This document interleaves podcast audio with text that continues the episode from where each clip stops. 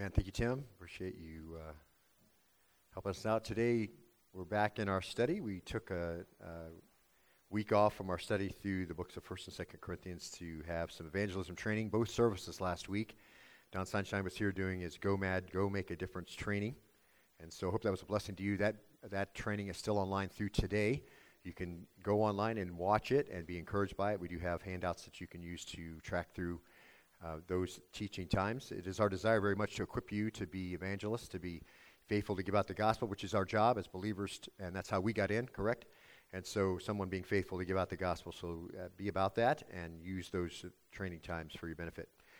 I'd like you, if you would, if you have uh, little ones through in Sunday school through grade six, they can be dismissed. The rest of you turn in your copy of God's Word to 2 Corinthians 12.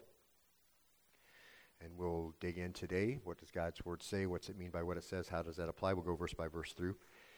Sometimes the deepest pain in life is inflicted by those whom we care about the most. I think we all have had that experience. It's exactly what Paul was going through when he wrote Second Corinthians. He loved the church greatly. He uh, expressed that love by his actions. He sacrificed greatly to see them come into the kingdom. He loved them uh, with his handling of the Word of God. He loved them by staying with them and discipling them and teaching them after he planted the church. And then false teachers came into the Corinthian church, as we've seen, and started lying about him and discrediting him, and they passed out their little lists on the faults of Paul and their little letters about how bad Paul was, and the people bought it. And they believed it, and it, he was discouraged and he was depressed. It was a difficult time for Paul with all of that pain that goes with all those times. Typically, we resent difficult times. It's not uh, unusual for us to dislike suffering. We don't like pain. It isn't enjoyable for us.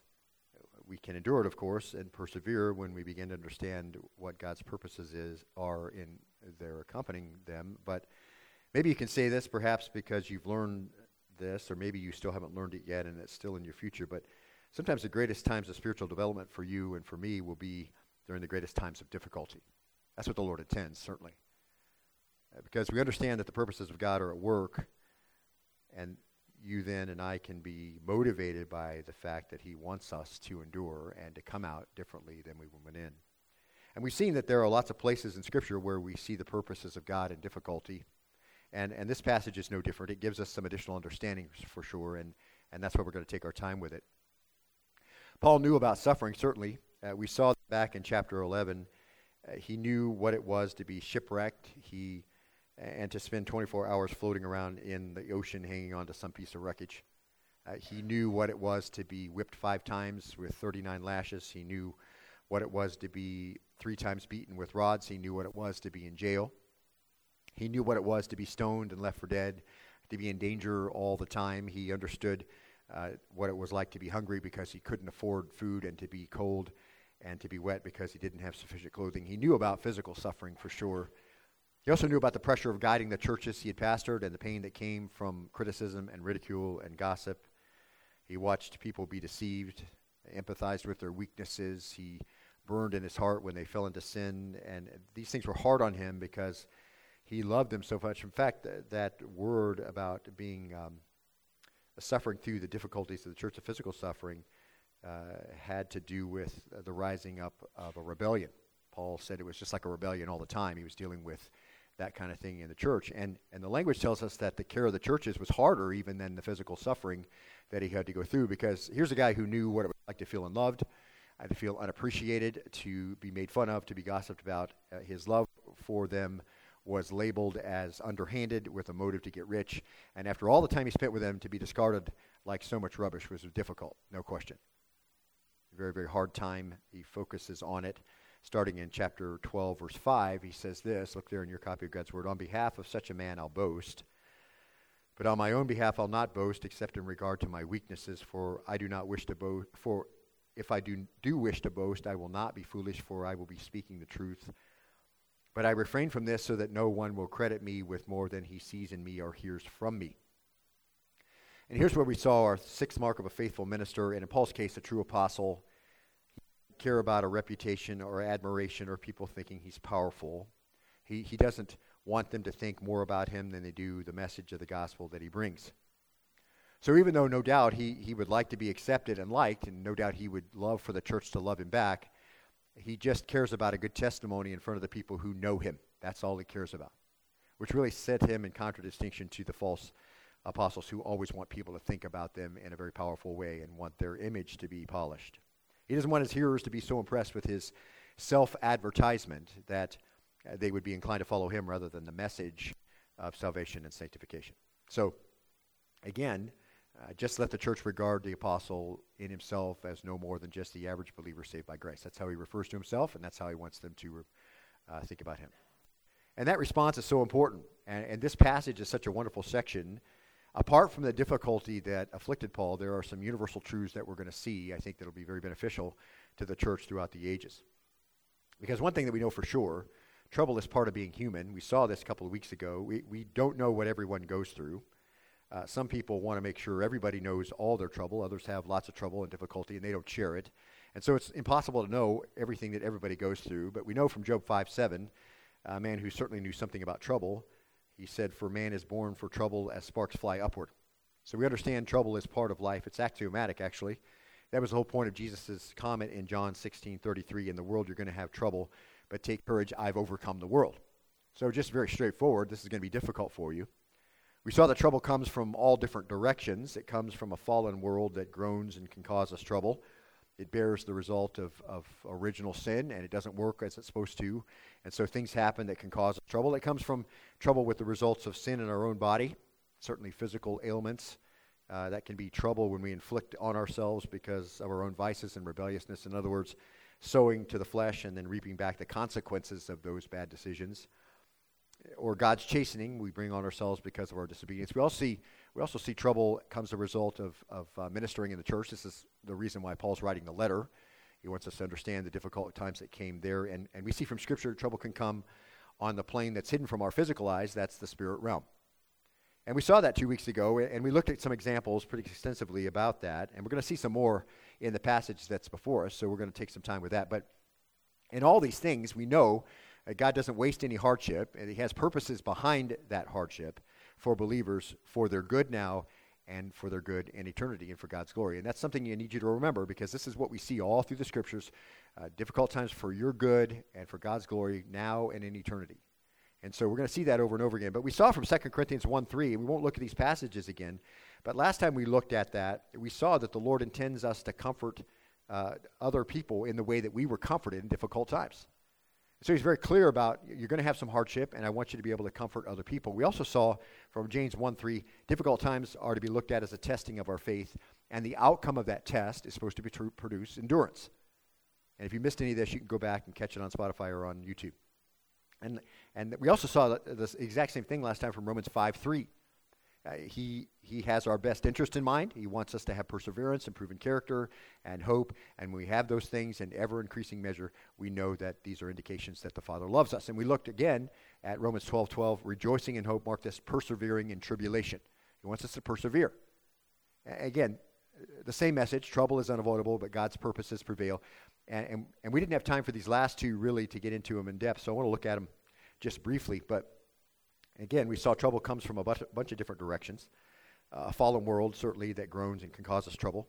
Uh, trouble with the results of sin in our own body, trouble that can come as a result of ministering to the church, trouble that can come on the plane that's hidden from our physical eyes from the spirit realm, and then trouble can come uh, from the Lord's chastening.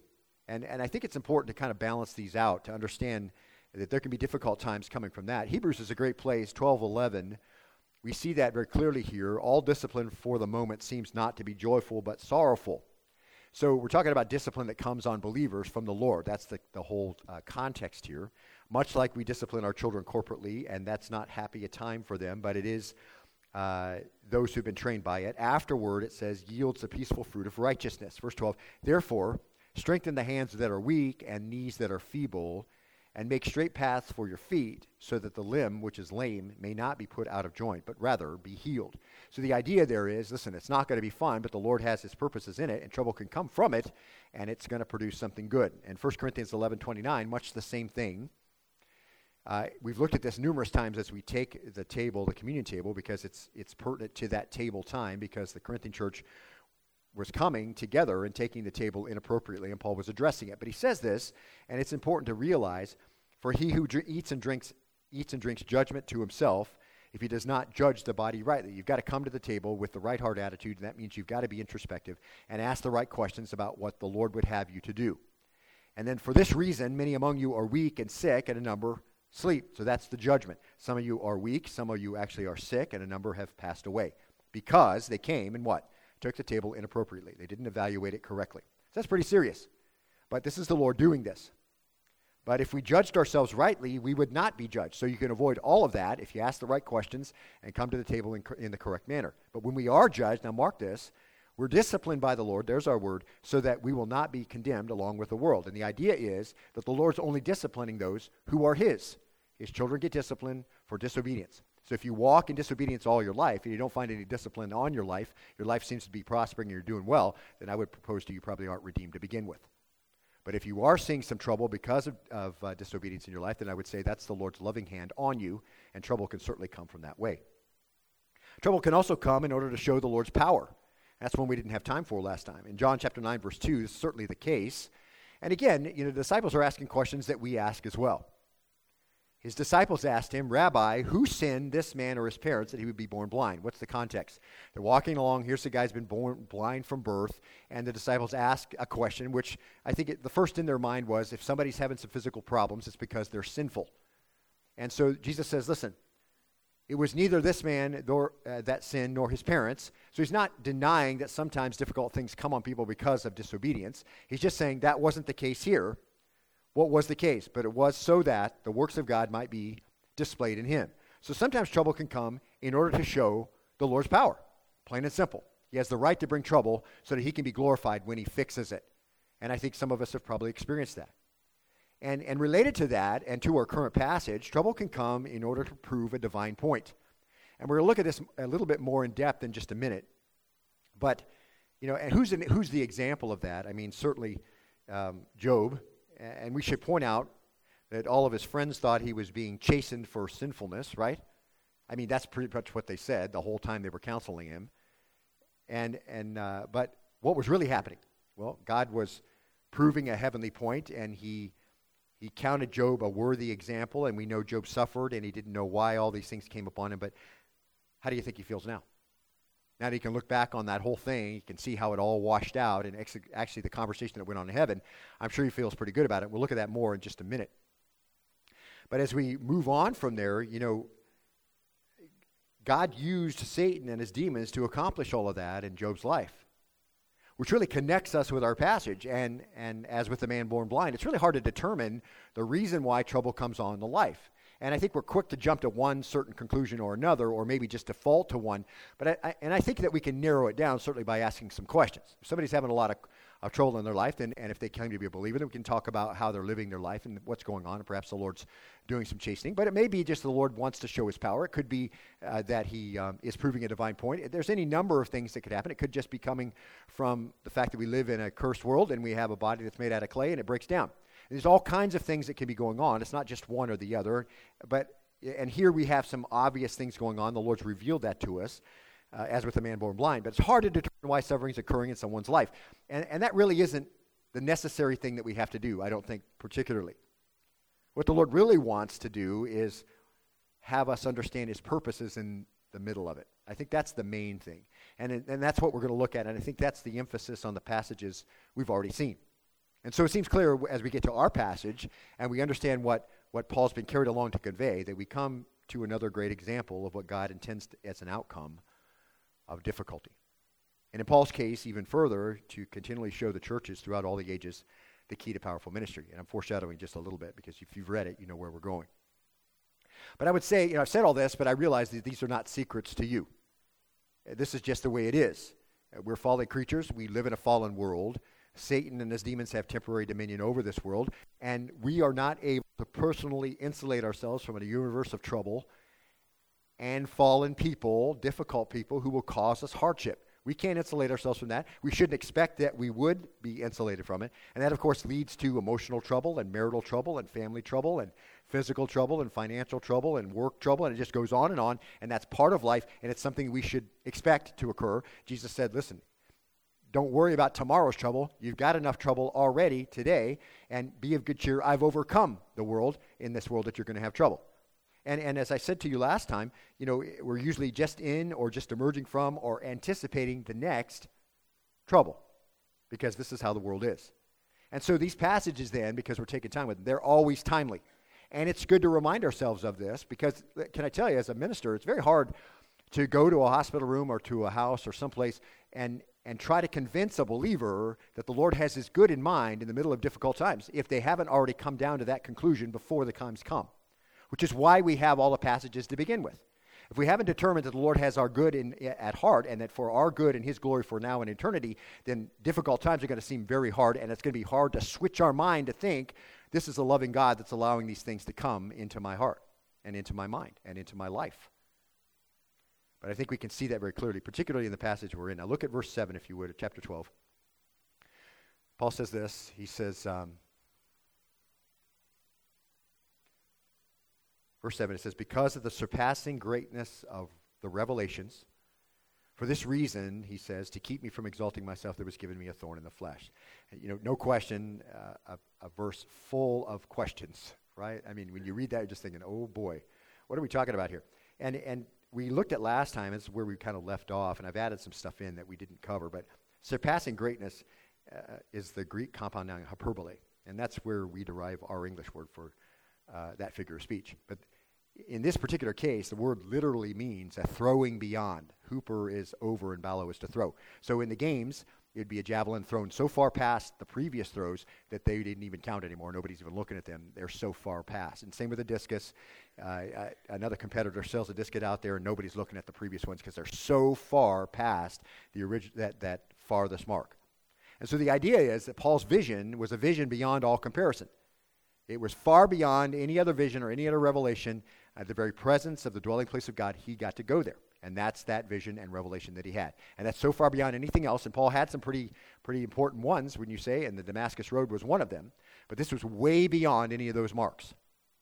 And because it was so great, look at the rest of it. For that reason, that's what that means. Because the, the vision was so fantastic, to keep me from exalting myself, there was given me a thorn in the flesh. Paul certainly made clear that he didn't want the church to exalt him. We see that all along, don't we? Uh, but God was additionally concerned about something else that Paul remained humble and Paul to grow as a believer through difficulty and trouble. And, you know, as you think about the church, they might not be the only ones that would elevate him to a level above what he was accustomed to when they heard about the vision. The Lord was also a little concerned about Paul when he would think about that rapture up to heaven, and that might make for an arrogant Paul. And that would inhibit the ministry God had for, for Paul and, and he had for Paul in the church. And so, as a merciful father who already knew this outcome was going to be the realization of, of what would happen to Paul, he there has arrived a thorn in the flesh. And Paul doesn't tell us a lot about the thorn, but we know something about trouble, and so I think we can make some applications here pretty clearly. Now look back at verse 7. It says there's some clues here. He says, There was given me, and, and with this we kind of have a clue to Paul's suffering and his difficulty. God had a purpose in it because when it says it was given me, I think we have to say that God allowed this. It can't really mean anything else. This is from the hand of the Lord. And then he called it a thorn in the flesh. And when we talk about a thorn, we usually think about experiences we've had with wild blackberries or multifloral roses. When you're walking through the woods, you might start walking into the briars, and pretty soon you can't move any farther forward because they've got all their hooks in you. You've got to back out. I think everybody's had that experience at one time or another. Or you might think about um, some kind of splinter. Where I grew up, uh, cactus of all kinds, uh, goat heads, sand spurs, those kinds of things all around. And um, those are certainly painful, and, and you want to avoid them and they can require some effort to free yourself from them. Uh, but that word, which would be very similar to the word for thorn in the crown of thorns for Jesus, that he had pushed on his head right before his crucifixion, although painful, that's not the word Paul uses. It's not talking about that. Thorn, scolops, is, is a pointed piece of wood or a stake. It's the only place it's used in the New Testament, is right here. And I point that out because the Lord could have carried Paul along to use whatever word he wanted to convey. But this is the one he used. There's no New Testament equivalent, and so we have to move into the Old Testament to kind of see the sense of the word. And Numbers chapter 33, verse 55 is a place we can stop.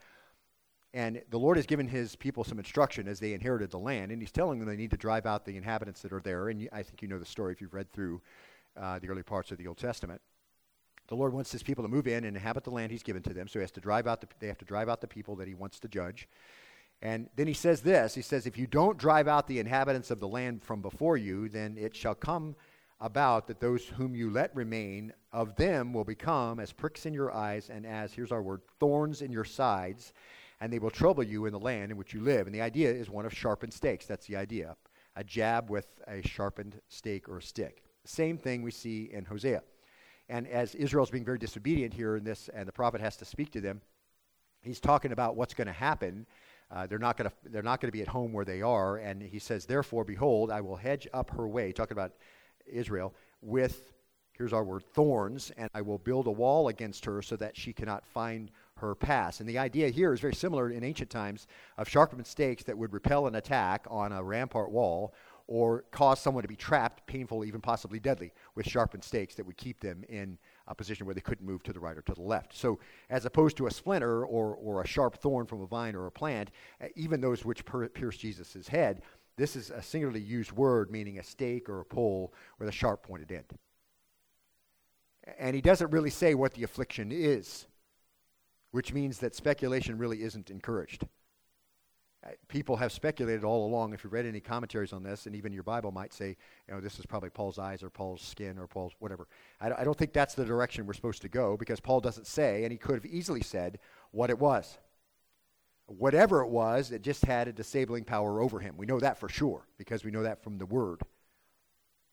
And it's even reasonable to think that he's using this metaphorically. It wouldn't be impossible for us to understand it this way. In other words, that the pain and its effect on him from whatever it was was like being impaled on a sharpened stake, and he couldn't get away. And that wouldn't be uh, inconsistent with how the text is, is laid out.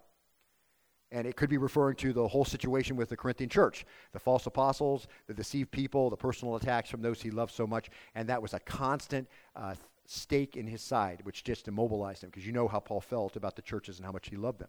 But either way, it's a devastating, uh, it was devastating to him physically and emotionally, and I think we can see that clearly enough. And he calls it, he calls it a thorn in the flesh. Now, the flesh certainly is the physical part of you, but it doesn't only have to be that. It can also, it's also referred to as your unredeemed humanness. And, and you can see where I'm going with this if you look at Galatians chapter 5, verse 16 as Paul's giving instruction to the Galatian church, he says, I say, walk by the Spirit, and you'll not carry out the desires of the flesh. For the flesh sets its desire against the Spirit, and the Spirit against the flesh, for these are in opposition to one another, so that you may not do the things that you please. And I think everybody's experienced this, right? Because believers can get trapped up in the same kinds of sins that unbelievers live in daily for a temporary time, of course, because this is not the pattern of your life. If the pattern of your life are those things, then you've never been redeemed. But your life can see some of these things from time to time, and uh, Paul is giving some instruction about how to have battle here and, and to win. He says, verse 19, Now the deeds of the flesh, so we're going to get into some of these things, are evident, which are immorality, impurity, sensuality, idolatry, sorcery, enmity, strife, jealousy, outbursts of anger, disputes, dissensions, factions envying, drunkenness, carousing, and things like these, of which I forewarn you, just as I have forewarned you, that those who practice such things will not inherit the kingdom of God. So the flesh here really is referring to sinful desires. And then he explains some of them. So, so all the predispositions that are sinful, in other words, those become the beachhead where temptation lands, and we understand that. And Paul, like you and me, had natural human desires and he had appetites and, and we're getting ahead of ourselves here, but when, when the Lord is using this tremendous suffering to literally stab his otherwise proud flesh, and his physical body and his fleshly tendencies were pierced by this suffering. So, physical pain was involved, but that doesn't have to be illness. It doesn't have to be actually a physical affliction in his flesh. It could also be the piercing of the flesh. That's the desires of the flesh.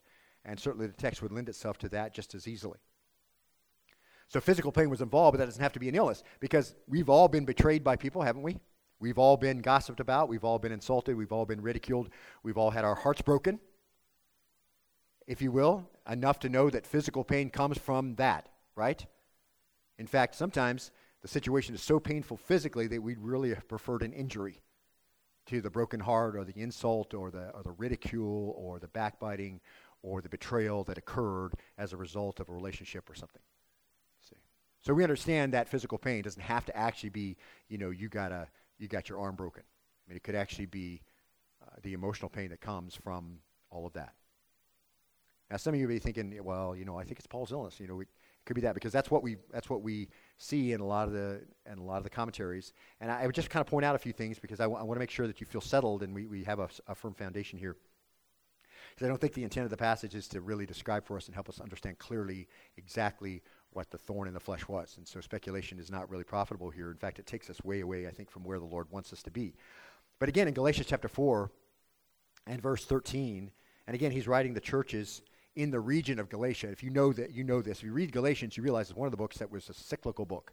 So it went around to a bunch of different churches, not just not just the church at Galatia, but um, this is a region with Antioch, Iconium, Lystra, Derbe, uh, Phrygia, Pisidia. This is an area that was settled by the Celts. Uh, they uh, they uh, from the region of Gaul, which is now modern France. So Celts not exactly known for compassion or mercy showing, if you know anything about history. But in verse 13, he's talking to them, and listen to what he says, and this, is, this has a lot of clues here. He's speaking to the churches in Galatia. He says, You know that it was because of a bodily illness that I preached the gospel to you for the first time. So, what's that mean? Well, some temporary illness had come on him, which caused him to have to lay over in this area. So perhaps that came to him from the Lord. We don't know. It, doesn't give us that information. Certainly would be consistent with what we understand how the Lord works. But Paul was laid over there with some physical illness, and we're going to see what it is in just a minute. And that was a trial to you in my bodily condition you did not despise or loathe, but you received me as an angel of God, as Christ Jesus himself. Where then is that sense of blessing you had? For I bear witness that, if possible, you would have, here it is, plucked out your eyes and give them to me. What was the problem temporarily? Some optical problem, right? I mean, something where he couldn't see, some infection, some difficulty see that he had there. He wasn't able to move on, right? Because he couldn't see, so he's in that area.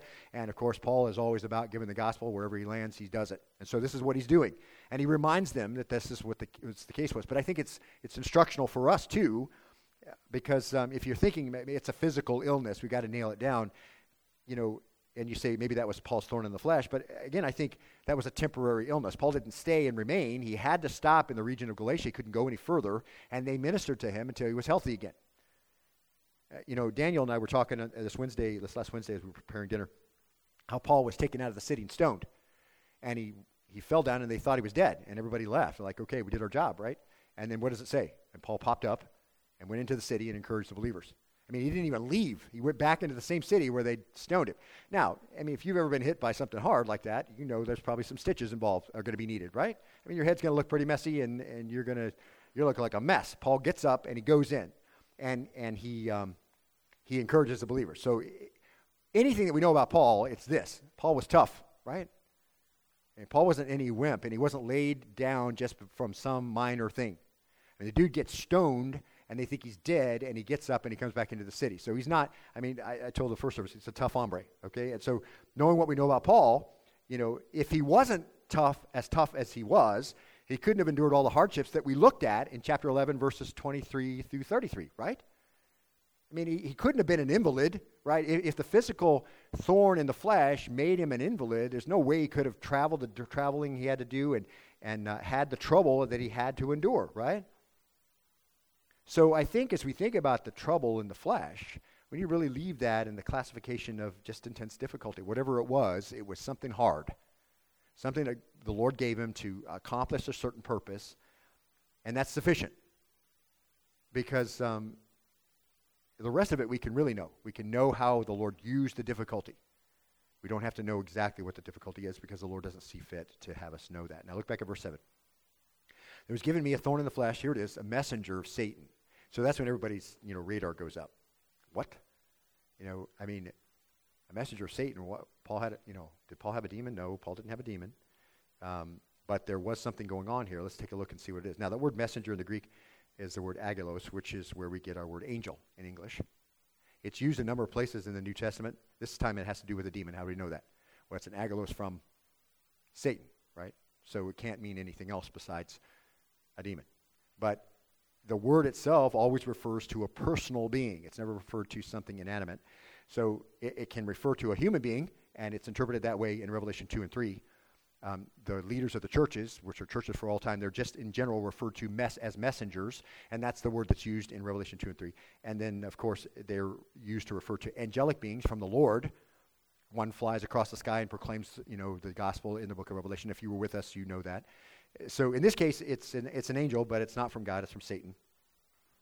And, um, and again, we get this repeat here of trouble. Trouble can come from the spirit realm. We already looked at that before. We understand that's the case. And we're going to see some more examples of it in just a minute. That's not unusual. And as we think about Job, and we just talked about him just a minute ago, I want to show you this. If you've not read this, I would encourage you, of course, read through your Bible every year, cover to cover, and you'll get to this passage uh, soon enough. But in Job chapter 1, verse 7, we see some fascinating things going on. This is probably one of the most fascinating areas of Scripture uh, for me to read, to understand kind of what goes on in heaven and some of the conversations that perhaps occur other than what we can see in other places. So the context is that Satan's been down on the earth and he comes up into heaven before the Lord's throne. And we know that that's the case. That is actually what occurs because in the book of Revelation, we know that halfway through, through the tribulation time, what happens to Satan? He gets the old boot, right? He's out. He can't come up. Demons can't come up. They're they're bound to earth from that time on until the end, until the beginning of the eternal state, right? A thousand year reign of Christ. And so they, they focus their attention on earth. But right now they can come up, and here they're doing it. And, and so there's a conversation going to come, on, uh, come up, and the Lord says to Satan, From where do you come? And then Satan answered the Lord and said, From roaming about on the earth and walking around on it. So, what do we know about one of the names of Satan? Do you know this? Is he's the accuser of the brethren, right? The New Testament tells us that. So we know on a regular basis Satan and the demons accuse us. I mean, they may bring your name up and say, you know, this dude, he wa- he in front of everybody, he looks really, you know, he looks really legit. But man, when he's by himself, he does all kinds of stuff. You know, he, doesn't act like a believer all the time, right? This, this is this is the same kinds of conversations that go on now as were going on then. That's that's what's gone on. And when he says, "I roamed about the earth," what's not said is, looking at all the hypocrites who call themselves by your name who don't live that way because that's precisely what goes on all the time.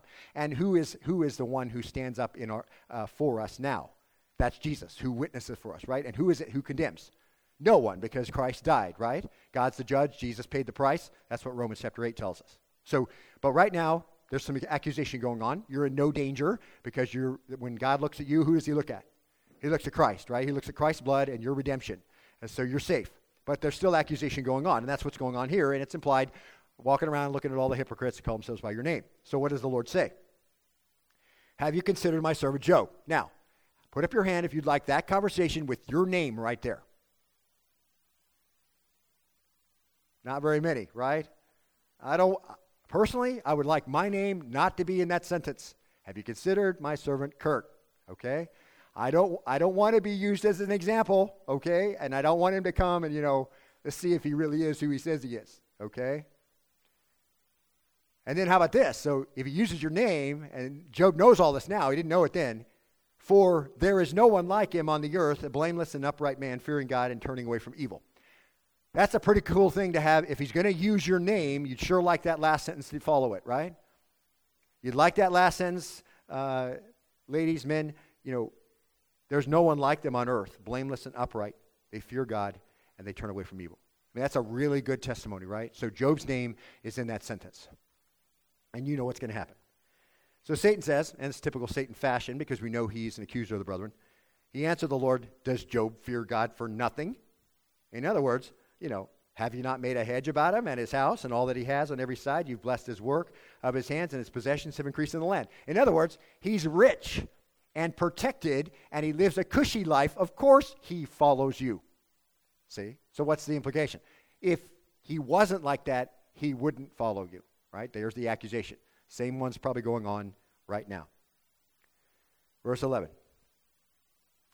And Satan says to the Lord, But put forth your hand now and touch all that he has, and he will curse you to your face.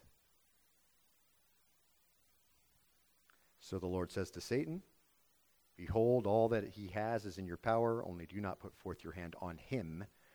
So Satan departed from the presence of the Lord. So we, if you've read that, you understand the progressive difficulty that happened starting right there with that sentence and that conversation. Did Job know, any, Job know anything about uh, this proving a heavenly point? No. Did he have any idea that his name was being used in heaven, that, that his righteous life had been noticed, and that the Lord said, you know what? He is faithful. He's my faithful guy.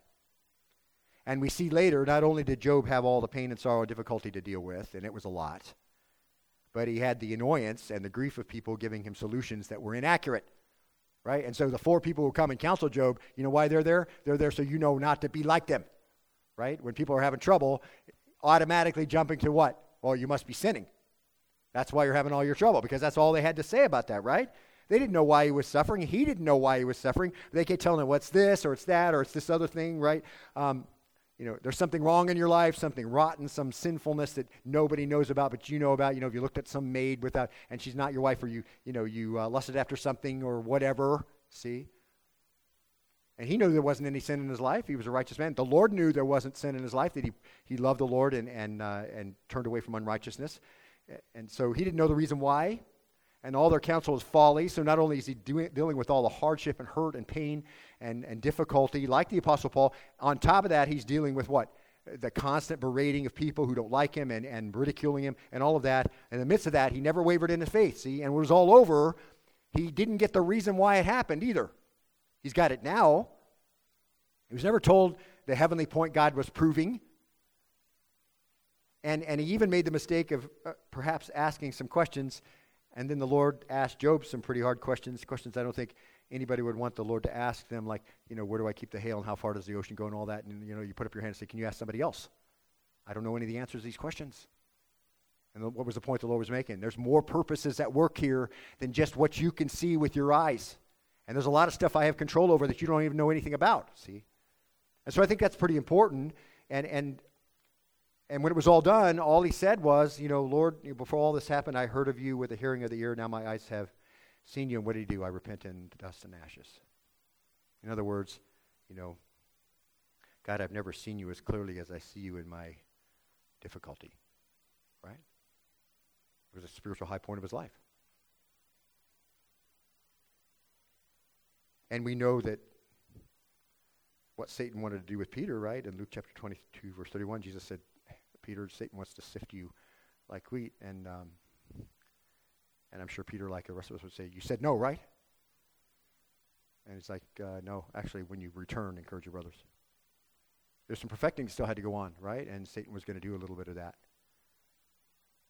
And we know Revelation foretells for us how the demonic horde is going to chase in the world and it's going to torment the earth during the tribulation. The Lord's going to use them to do his bidding. And we know the Lord used demons to chase and rebellious Israel. 1 Kings chapter 22, verse 20. Northern kingdom, Ahab's the king. Wicked, wicked, wicked right? The Lord is, uh, wants to chasten Ahab, and so uh, there's this whole conversation going on up in heaven again.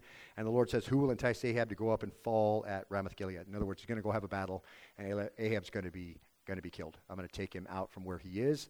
And um, and one of the demons asked, uh, uh answered and said, uh, Then a spirit, it, it, saying one thing or another, then a spirit comes forward and stood before the Lord and said, I will entice him and the Lord said to him, How? And he said, I'll go out and be a deceiving spirit in the mouth of all of his prophets. So, what kind of spirit is it? What kind of agony is it? this is a demon, right? Because he's going to lie. And he's going to put lies in, in, in uh, the mouths of the people who are advising Ahab. And it's going if you read the passage, they told him, Go up, go up, the Lord's with you. You know, it's going to be great. Everything's going to be fine. You're going to conquer and all that. And that's not what the Lord had intended, but he's using demons to accomplish this. And so he puts this word in all their mouths and, and uh, deceiving spirit in the mouth of all your prophets. The Lord had proclaimed disaster against you. So the Lord's going to use demons to carry this out. See? And, and then we see, you know, uh, in Second Corinthians, God has allowed this demon, Paul says, to what? To, to torment me.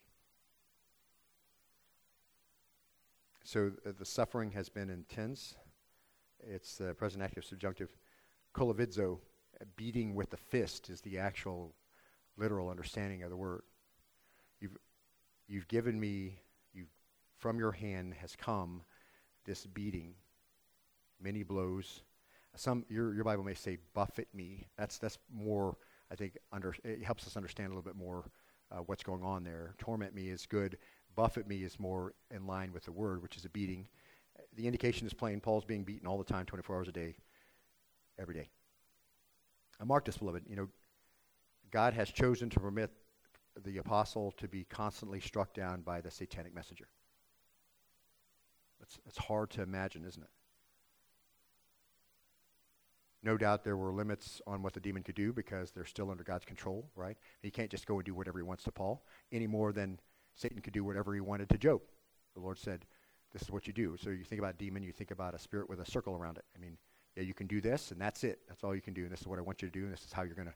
You know, demons, obviously, and Satan rebelled from the Lord, but they never were outside of his, uh, his control, right?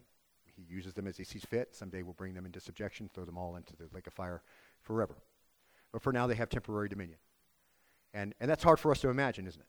And, and, it's also what's hard for me really to imagine is when I, when I listen to all these false teachers come up and say, you know, we're telling demons to do this, and we're praying through this building and casting the demons out of this building, and we're, we're going to cast demons out of people. Listen, New Testament doesn't tell you to do that. It doesn't give you any power to do that. It's not explicitly or even implicitly uh, given to you. There's no spiritual gift for that. And, and people say that, and I just think that's a ridiculous thing to think because we don't have any idea the power in the spirit world. We can't, we can't fly through, through that realm. We don't see that realm. We don't know what power they have inside their own realm, right? We don't know inf- what influences they have in, in governments and over rulers and what they've been involved with all this time. You know, there's four, the Bible says there are four of them bound at the Euphrates River right now. They've been bound almost since the, before the creation, probably, but since creation and perhaps right before the flood for the time during the tribulation, right now. You can't see them. You don't know how powerful they are. What does it take to bind them? So to say stuff like we hear is insane.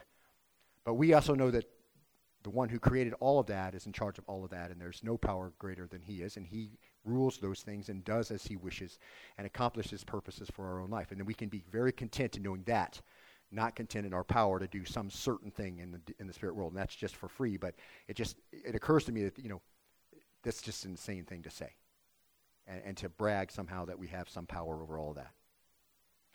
But here, God's allowed this to happen. Uh, it may be a stirring up of trouble inside the church, which Paul's powerless to do anything about, and that continually strikes him a blow. Maybe that's it. Maybe uh, no matter what Paul did, the church hated him, the church despised him, the church ridiculed him, even though he planted it and gave it good doctrine. They followed false teachers, and people fell into sin. That church didn't exist; it went out of existence because of its rebellion. So here we go. You know, Maybe it's something else. I don't know. We don't know. But Paul knows it's from the Lord. That's important. And he knows that because he says it was to keep me from exalting myself. And in his prayer time, he says, concerning this, he says, I implored the Lord three times that it might leave me. Obviously, Paul didn't enjoy the beating he was taking, right? And we said that at the beginning. Nobody really enjoys that. Nobody looks forward to difficulty, hardship. See, but the Lord made a few things clear in the middle of it, okay?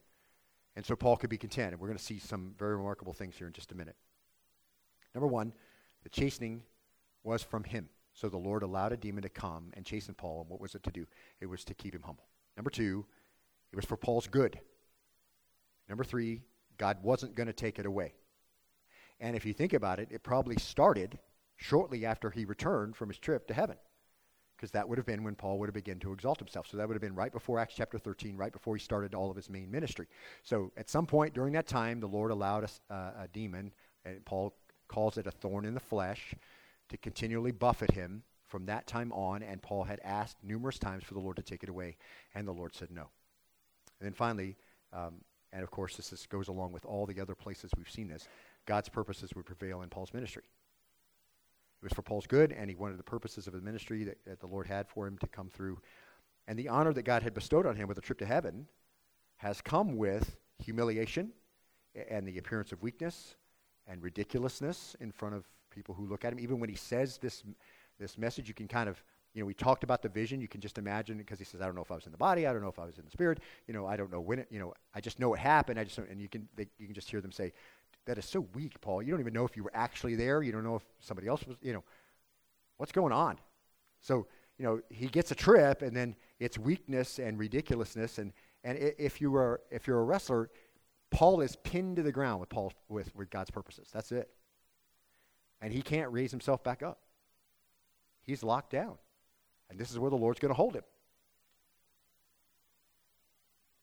Now, I say all that, and I think that we've gone far enough in this passage. We've got this one last one, but I want to tie it together, and I, I think you'll see why It never, it never hurts us to remind ourselves of God's purposes in difficulty. And I want to do that right now, and then we're going to get the very last point.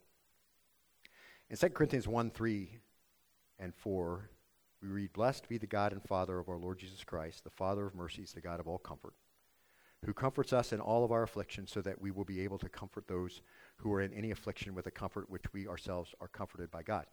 What do we know from that passage, beloved? The Lord allows us to experience difficulty so that He can comfort us, so that we can what? You are taken through difficult times so you can learn how to comfort someone else. Many of you know this, and you have.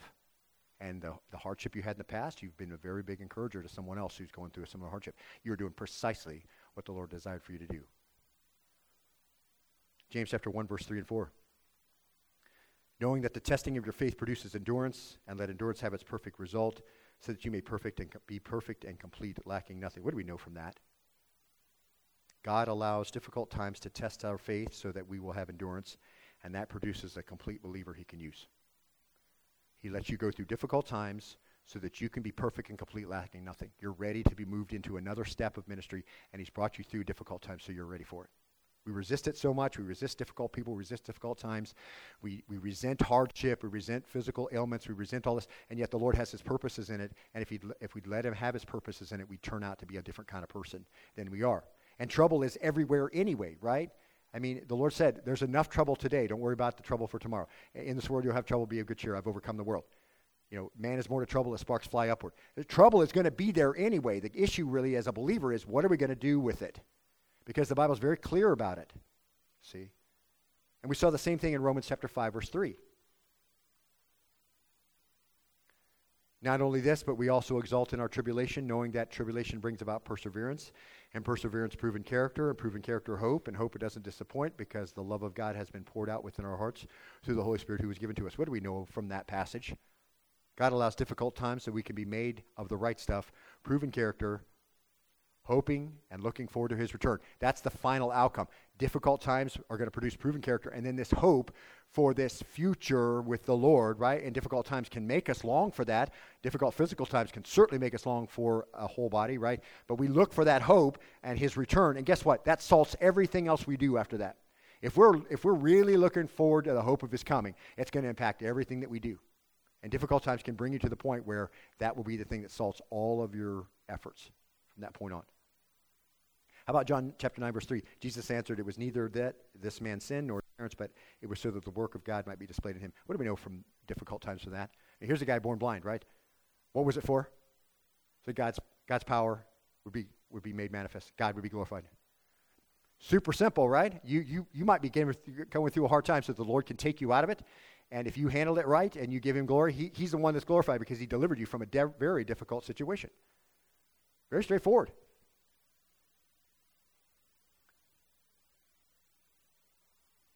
Hebrews chapter 12, verse 11. All discipline for the moment seems not to be joyful but sorrowful, yet to those who have been trained by it, afterwards it yields a peaceful fruit of righteousness. What do we know? God allows difficult times so we can be corrected and walk in righteousness. He might bring you through difficult times to correct your uh, the direction, the tangent you're on, and get you back, right, where you need to be. And that's his point.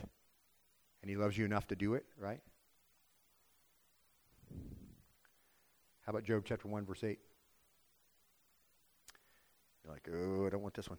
Have you considered my servant Job? For there is no one like him on earth, a blameless, upright man, fearing God and turning away from evil. What do we know? God allows difficult times to prove a divine point. So you have the right to do that? Do we belong to him? We do. Would it be great to know that in advance? I'm going to prove a divine point, so stay, stay strong. That'd be good, right? We our kids that way. We'd like you to do this you know, and, and we're all for you. We want you to come out on the side, and that's why we're doing it. We don't get all that from the Lord sometimes. But that could be the reason. We don't know, right? We certainly know there's plenty of examples of that. So you have all of that, and I want you then to add this one to it. And it fits perfectly with that long line of God's purposes for our good, for his glory through all eternity. We see in 2 Corinthians chapter 12, verse 9. He said to me, because Paul asked three times for to be taken away, the Lord said no. He said to me, the Lord's got Paul pinned down, using a demon to bring about physical ailment on him, difficulty, uh, piercing some kind. It's not going to release him. Going to be beating him all the time keep him humble. My grace is sufficient for you, for power is perfected in weakness. And beloved, could I, could I propose to you this that you know, like Job of old, Paul is going to realize God's purpose in difficulty, and and he's going to say, which he does, God, I've never seen you as clearly as I see you in my difficulty. Right? And, and what's Paul going to say? We're going to look at this not next week, but the week after. You know, so I'm well content in weaknesses and insults. How can, how can you be well content in weaknesses and insults and persecutions and difficulties? We're going to look at this next time. How can you say I'm well content for when I'm weak, then I'm